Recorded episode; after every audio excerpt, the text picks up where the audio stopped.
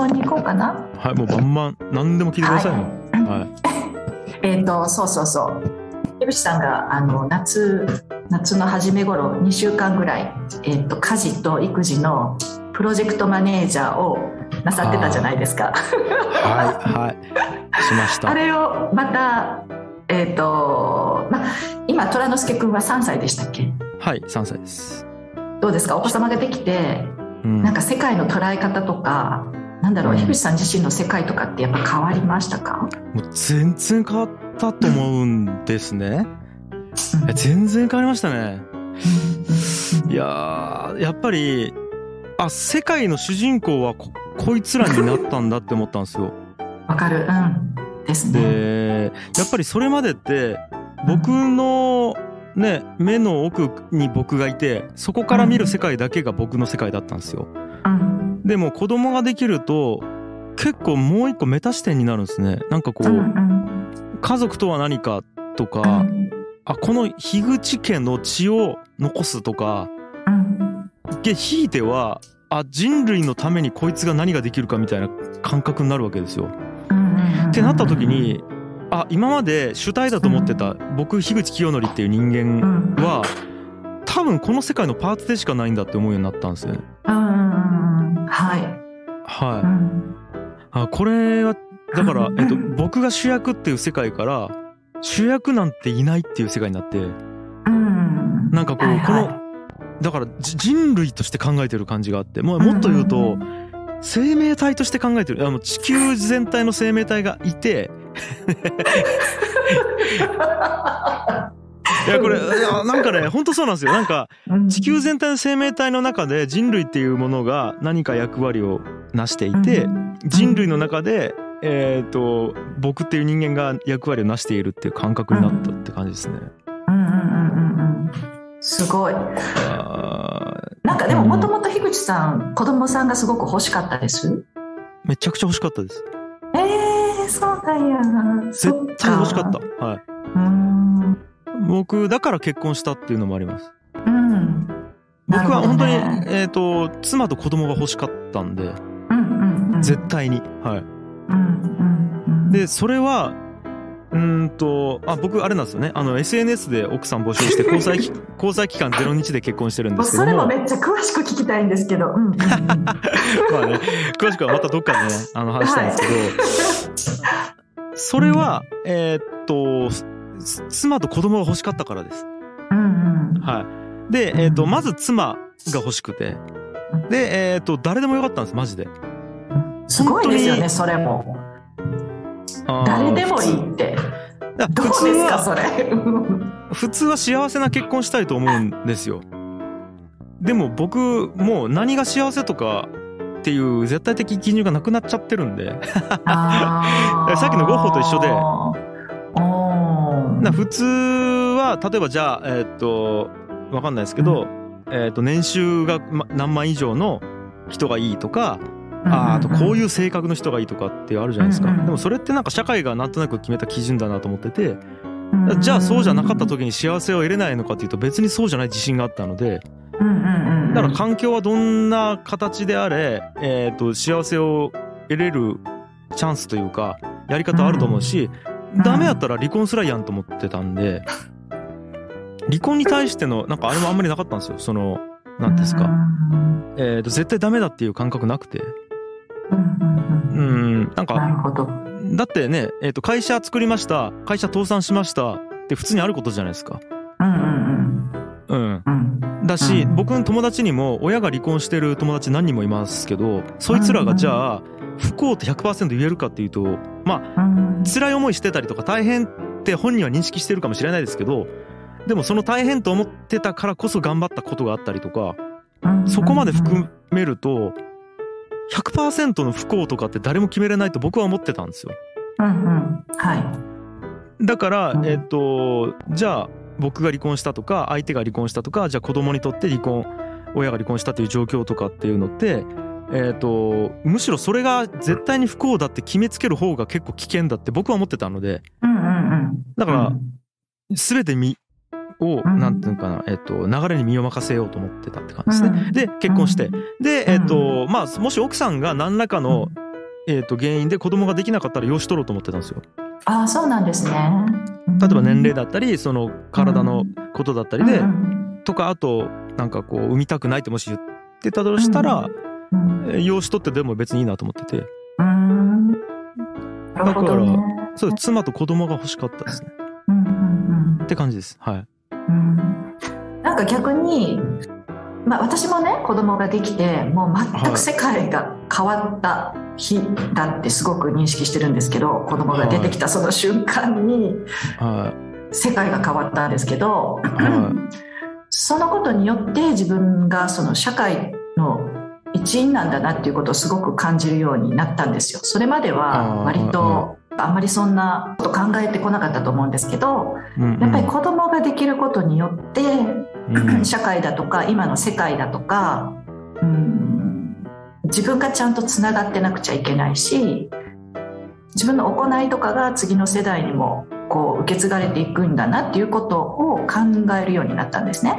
そうですね、でも同時にうん、なんだろう。なんかそのそれまでみたいにこうあ例えば、えっと、私たち結婚した時は特に子供を作る予定はしてなくて、で10年ぐらい経ったら日本に住もうかとか韓国に住もうかとかで、まあ、2, 人2人ともフラワーデザインの仕事をしてますのでそういう話をしてたんですね。うん。でところが子供ができましたと。で子供ができたとなると自分たちがどこに住みどこに住んでこういう仕事をしたいからっていうことだけでその違う国に行くっていうことを決められなくなってきたんですよやっぱり。はいは例えば日本の教育システムであるとかい、うん、で子供が少し大きくなりかけた時に私の夫にこのアメリカでの仕事の話が舞い舞い込んででそれと同時にドバイからもなんか仕事の話が来たんですけどやっぱり一番に気になるのは、まあ、もちろんそのどんな仕事内容とか当然ですけど私が親の立場として気になるのはその国の教育システムだとか、うん、はうん環境だとかそういうことがやっぱりすっごく気になってしまって。いえ。なんていうのかな。私はどこにでも行けるしどこでだって仕事できるしどこででも生きていけるって思ってた気持ちは子供ができてからはちょっとなくなりましたね、私の場合あは、ー。めっちゃわかるです、うん、はなくなっちゃった、うん。いでえちなみにそれってうん、僕はちなみに納得感があるんですよそれに対して、うんうんうん。どどうシーシャさんどうですか？納得感があり納ます？得ありますよ、はですよね。もうもうとことん話し合いましたから夫とねその時には、あうん、ーいやこれ面白いなととと思うんですよ。うん。例えばなんか今週に2回は僕子供見てるんですよ、そはいはい。のえっと奥さんが残業してうん。結構夜遅くまで帰ってこない日を、えー作っていいよって話をしてそれから僕が見るんですね。うんうんうん。でこれって、えっと、ものすごい時間を使ってるんですよ子供に。うん。そうですね。ではっきり言って僕ぐらいの、えっと、まだまだ稼いでないベンチャー企業の代表が、えっと今やるべきことって事業推進なんですけど、うん その時間使わずに子供を見てるんですよ。うんうんでもこれふなんか多分子供生まれる前の自分だったら絶対きついって想像してたと思うんですけど今納得してやってるんですよ結構。それすごいですね。うんそれすごいし、まあ、やれる環境であるといえばありますよね。もし樋口さんが完全なるサラリーマンだったら、はい。それはそれでまたちょっと難しいかもしれないなとも思うんですけど、うん。だから意地で作りましたね。でしょうね。その環境を。はい。うん。だから、まあ、具体的に言うと僕福岡市に住んでて田川市が拠点なんですけど車で1時間半ぐらいなんですよ。だこれ毎日通っとても 毎日通ってられないんですね。3時間ずつ時間なくなっていくから。うん。とかになってくるとえーっと子供を見ると乱すともう行けなくなるんです会社に。うんうんだからほぼ今フルリモートですね。おーうんはい。だからそれもう作るのめちゃくちゃ大変なんですけどその基盤を。もうでももう、えー、と絶対に出勤しないっていうことを先に決めてからいろいろうんそのためにはどうしたらいいかっていうのをもう意意地で作ってった感じですね人雇ったりすごいですね。うんもういやい意地ですよこれはでもっうん。て感じです。はい。まあ、ななんだろう。あの例えばオランダでしたらえっと完璧なフル稼働あなんて言ったらいいの？大体ワークシェアリングするケースがすごく多いので例えば旦那さんは週4日働きます、で、はいはい。奥さんは週3日働きます。あるいは週2日かな、はいはい。でその2人でうまいこと曜日だとか時間をずらして、えー幼稚園だとか学校のお迎えに来るっていうケースがとっても多いのでうんある時期なんかはあの小学校にお迎え行っても男の人パパしか来てないとかうん皆さんそこそこの一流企業に勤めてる方であっても、うん。えー、とこの曜日だけはここのパパが来るみたいなのははっきり分業はだからすごくうまくいってるなと思いますねこっちのオランダの社会を見てみると。うーんだがからいいですよねそれは。うんうん。でやっぱり日本の問題ってやっぱり両方フルタイムで働かないと,、えー、と満足いく世帯収入が得られないっていうか環境が結構問題だと思ってるんですけどね。うんまあちょっとこここれもっと話すと国の話になってくるんであれなんですけどそうだねそうですよね。うんねいやなんか僕思うのが、えっ、とこれもめちゃくちゃ変な話で年収下げりゃいいやんって思うんですね。うんうんうん。あの要はえっ、と今ほぼほぼほぼ、えー各家族で共働きしてると思うんですよ日本の都市部に住んでる人たちって。本当にきつい。うん。きついんですよこれ。きついと思う。でうん大体一人フルタイムで一人パートとかが多いような印象なんですけど、僕の周りには、うそれでももうパートしながら家事育児やってるんですね、大体。いやめちゃくちゃきついと思うんですけどでもよくよく考えると普通に車乗ってるし普通にエアコンあるし普通になんかこうなんすか？あの外食してるんですよ。でも一昔前の昭和の二昔前ぐらいの昭和の日本とか見るともっともっと貧困な生活をしてるんですよ。のにもかかわらず専業主婦やったりするんですよ。って考えると単純に生活レベルが上がりすぎてるだけなんす多分。でもみんながその生活レベルだから自分だけ落とせないんですよ多分。そうですね。はい。しかも一旦上がった生活レベルを落とすのってかなり勇気いるでしょうしね。だと思いますだと思います。だってうん今の、えー、とじゃあ小学校とか中学校とかに制服とかを継ぎはぎしてくるような子供たちっていないはずなんですよ。そうですね。で昔のドラマとか漫画とか見ると普通に継ぎはぎしてきてる子 たちいたじゃないですか。かあのランドセルの高さ何なんですか？あれ。もう私びっくりしましたよ。ですよ。ね。ランドセルがこんな高くてどうすんのって思った覚えがあるんですけど。うん。そうなんですよ。でみんな全自動全洗濯機使ってるしとか考えるとうん。なんかこう収入が上がるスピードの割に文化的な水準って言われてる生活水準が上がってるというか。そこな気がするって感じですね僕はまあまあまあ。何の話だったっけこれ？何の話？そう、子供の話やった。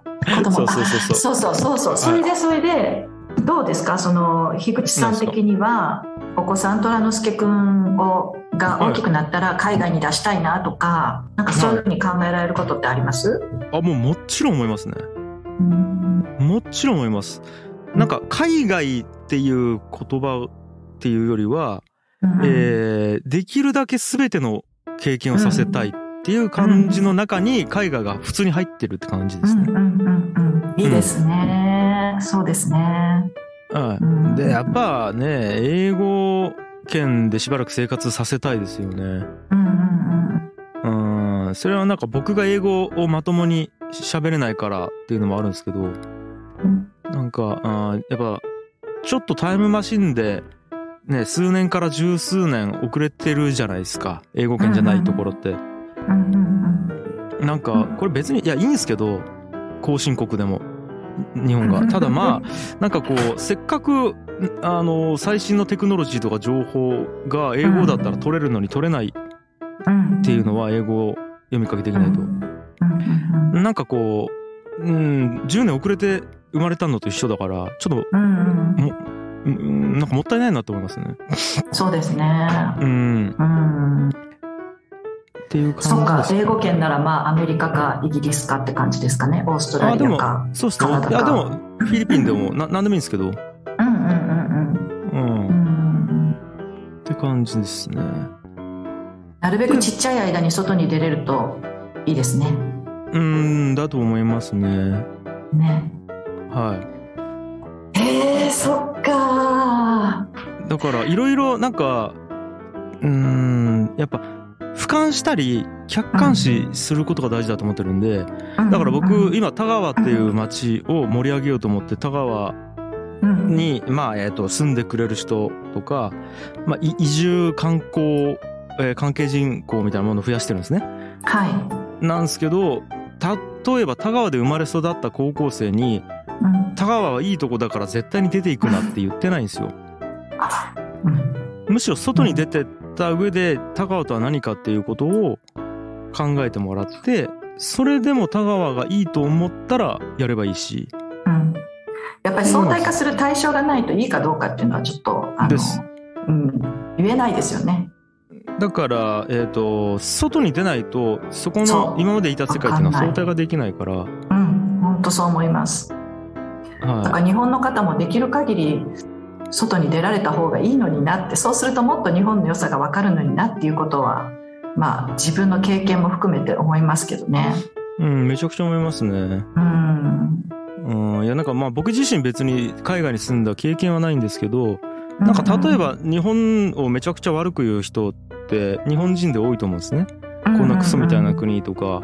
でも、うん、じゃあね、海外いろんなとこ見た時にどれだけ日本が安全安全でどれだけなんかコンビニで売ってるもんどれだけ安くてどれだけうまいかみたいな、うん、夜中に銃持たずに歩ける国とか、よく言われてることだと思うんですけどそれ多分体感してないですからね。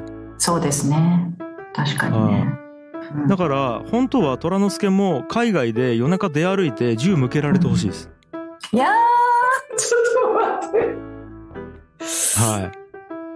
怖い怖い怖い。で、ちゃんと逃げてきてほしいです。だから死ぬ以外でトラウマに残らないレベルでなるべく多く経験させたいですね。うん。し、僕も経験したいんですけど。ですね。うん。と思ってます。もしそれが女の子だったとしてもそういうふうに思ってます？井口さん。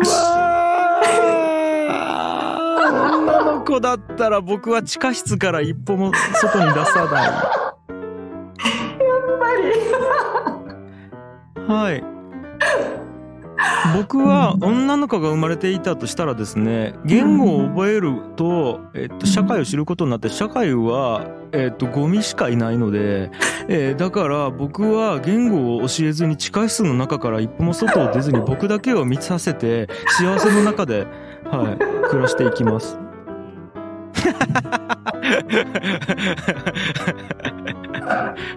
なんかねうちの父が私あの弟2人いて、で妹が1人いるんですね。うん、で私たち子供たちが小さい頃からいつも父が、うん、あの男2人はとにかくどっか行ってこいと国外にね、はい、あの、はい、勉強してこいっていうことを常に言ってたんですよ。うちの弟たちは「えー、怖いし嫌や」とか言うんですね。はいはい。はい、で私が「あそしたら私が行く私が行きたい」って言ったら、うん、まあ父も古い人間ですから「女はあかん」そういう時は必ず言ってたんですけど。はい。い。や、まあ、僕はあかんじゃなくてもうなんかこうなんですかね怖い怖い怖いです。怖い。いやまあまあまあ。いや多分もう僕ちょっと俺女の子できたらもうなんすかね好きすぎてちょっともうあおかしくなると思うんですよね。いやだから男で本当に良かったと思ってますよ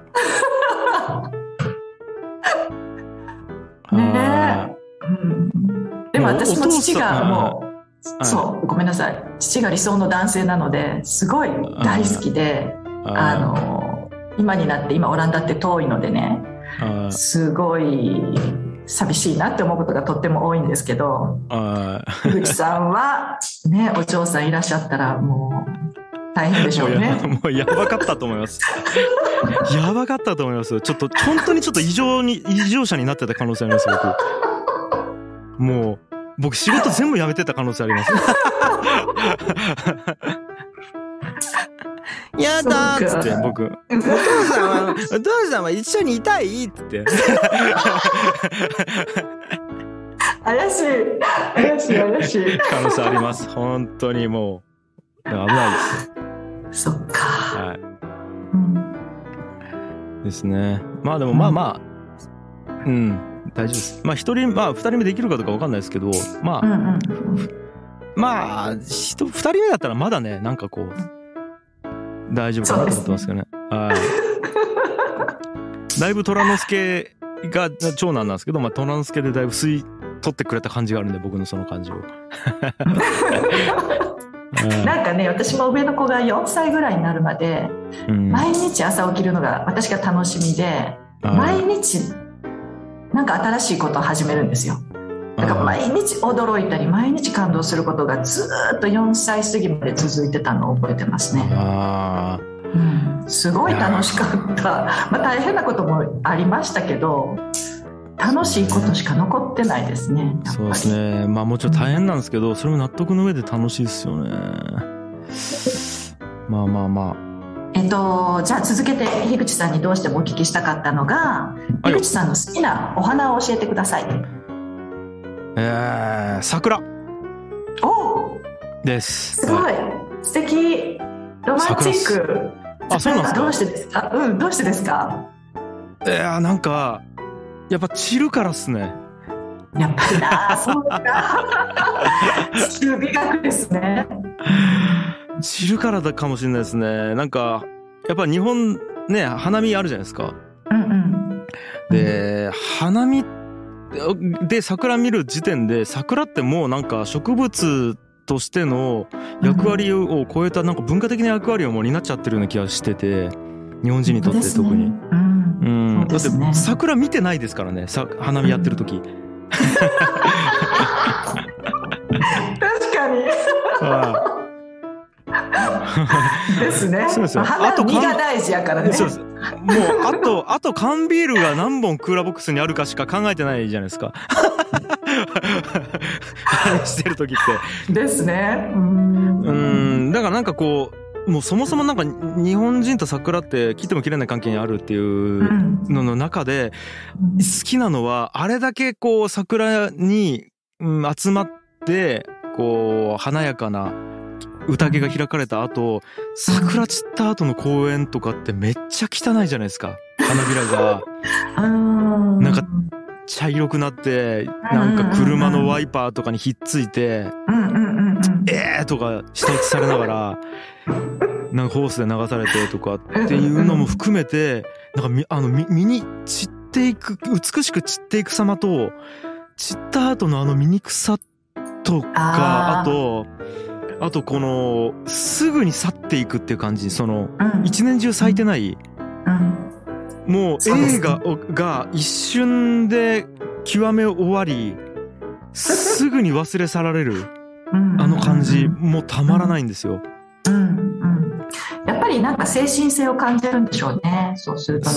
そこですね。精神性と重ね合わせてる感じしますね。なんか、僕というか日本人かもしれないですこれは。うんうんうんうん。うん。そうですね。だから咲いてるところよりも散るとか、うん、そこにやっぱフォーカス当たっちゃいますね。すごい。すごい樋口さんらしいバッチリだわ。そうっすか。そうっすか。バッチリ思っていた。きっと樋口さん私ね桜っておっしゃるか、うん、バラって言わはるかなって思ってたんですよ。のどっちかかなと思ってたんですけど、はい、桜でした。桜ですね。ありがとうございます。ありがとうございます。これだけなんです。別にオチはないんですよ。だけど、はい、あのまあこうやって樋口さんとの対談をきっかけにして、えっと、私のポッドキャストでも時々他の方をお呼びしてねお話できたら楽しいかなと思ってるんですけどあぜひはい。例えば今回樋口さんの好きなお花が桜って分かったでしょ？はい。ほんならなんか私は樋口さんをイメージするブーケを作ってみたいなって思っちゃうわけなんですよ。お！うん、でもそうすると桜をやっぱりつく使ってブーケを作りたいので、うん、そしたら来年の春までブーケは作れないんですけど。そうなんですよね。それがいいんですけどね桜はそうなんかそういうアイディアがあったから皆さんの好きなお花って何なんやろうなっていうのを聞かせてもらえたら楽しいかなと思ってなるました。ほど。あこれだから全員にじゃあ聞いたらいいですよね。うん、必ず聞く質問みたいな。えうん。ちなみにこれ興味で聞くんですけどはい、好きな花が何かによって性格ってかなり出ると思ってるんですようん、出るでしょうね。うん、なんかちょっとああるんですか？何が好きな人はどうみたいな？花うら何？花占いではないけどなんか。花占いではないけど性格診断みたいな。あると思いますよ。ちゃんとそういうのを調べたことはないですけどありますよね。なんか例えばひまわりが好きな人はなんですか、こうなんていうん人生をで元気で楽しむために生きてるうん。人がそうそう多いとか、明るい人とか社交的だとか。あもっと言ったらこう取取捨選択が得意で嫌いな人とは付き合わない傾向があるとかたなんかありそうじゃないですか。なんかひまとか樋口さんっそんなんつけるの上手そうですね。ていやいや適当に言いました。すごく。上手そう。だけど例えばアジサイアジサイだったら読書ずっとしてるとかなんかありそうすごい！面白い。なんかひ人人に相談を受けることが異様に多いとかアジサイが好きな人は。はなんかありそうじゃないですか。そうそれ作ってくださいよ樋口さん。樋口さんによる花占い。いやいやもう花の知識がなさすぎてあれなんですけど。まあまあまいやいやいや。あありそうだなと思って、はまあ時々は樋口さんもあのちっちゃな花束を花屋さんで買って奥様にプレゼントしてあげてください。いああちょっとすごい喜ばれると思います。僕わかりました。ありがとうございます。やってみます。いいえ。はい、うん、はい。以上かな？はい、もっといっぱいあったのにな。はい。また樋口さんこれ一周して回ることがあったらぜひゲスト会でいらしてくださいます。いいとも りがとうございますはい 友達の輪なんでこれね はい。ということで、えっ、と、ごめんなさい。ずいぶん長くなってしまって、樋口さん、今日もこれからお忙しいですよね。は完全。い基地の完全人間ランドっていうそうそうそう。はい僕がやってるポッドキャストの生配信が今日あるのでその準備をします、はい。お忙しいところありがとうございました。はい、あすりがとうございません。た。はーい。では、またいらしてくださいね。本日ははい本当にありがとうございました。どうもはい失礼します。どうもありがとうございました。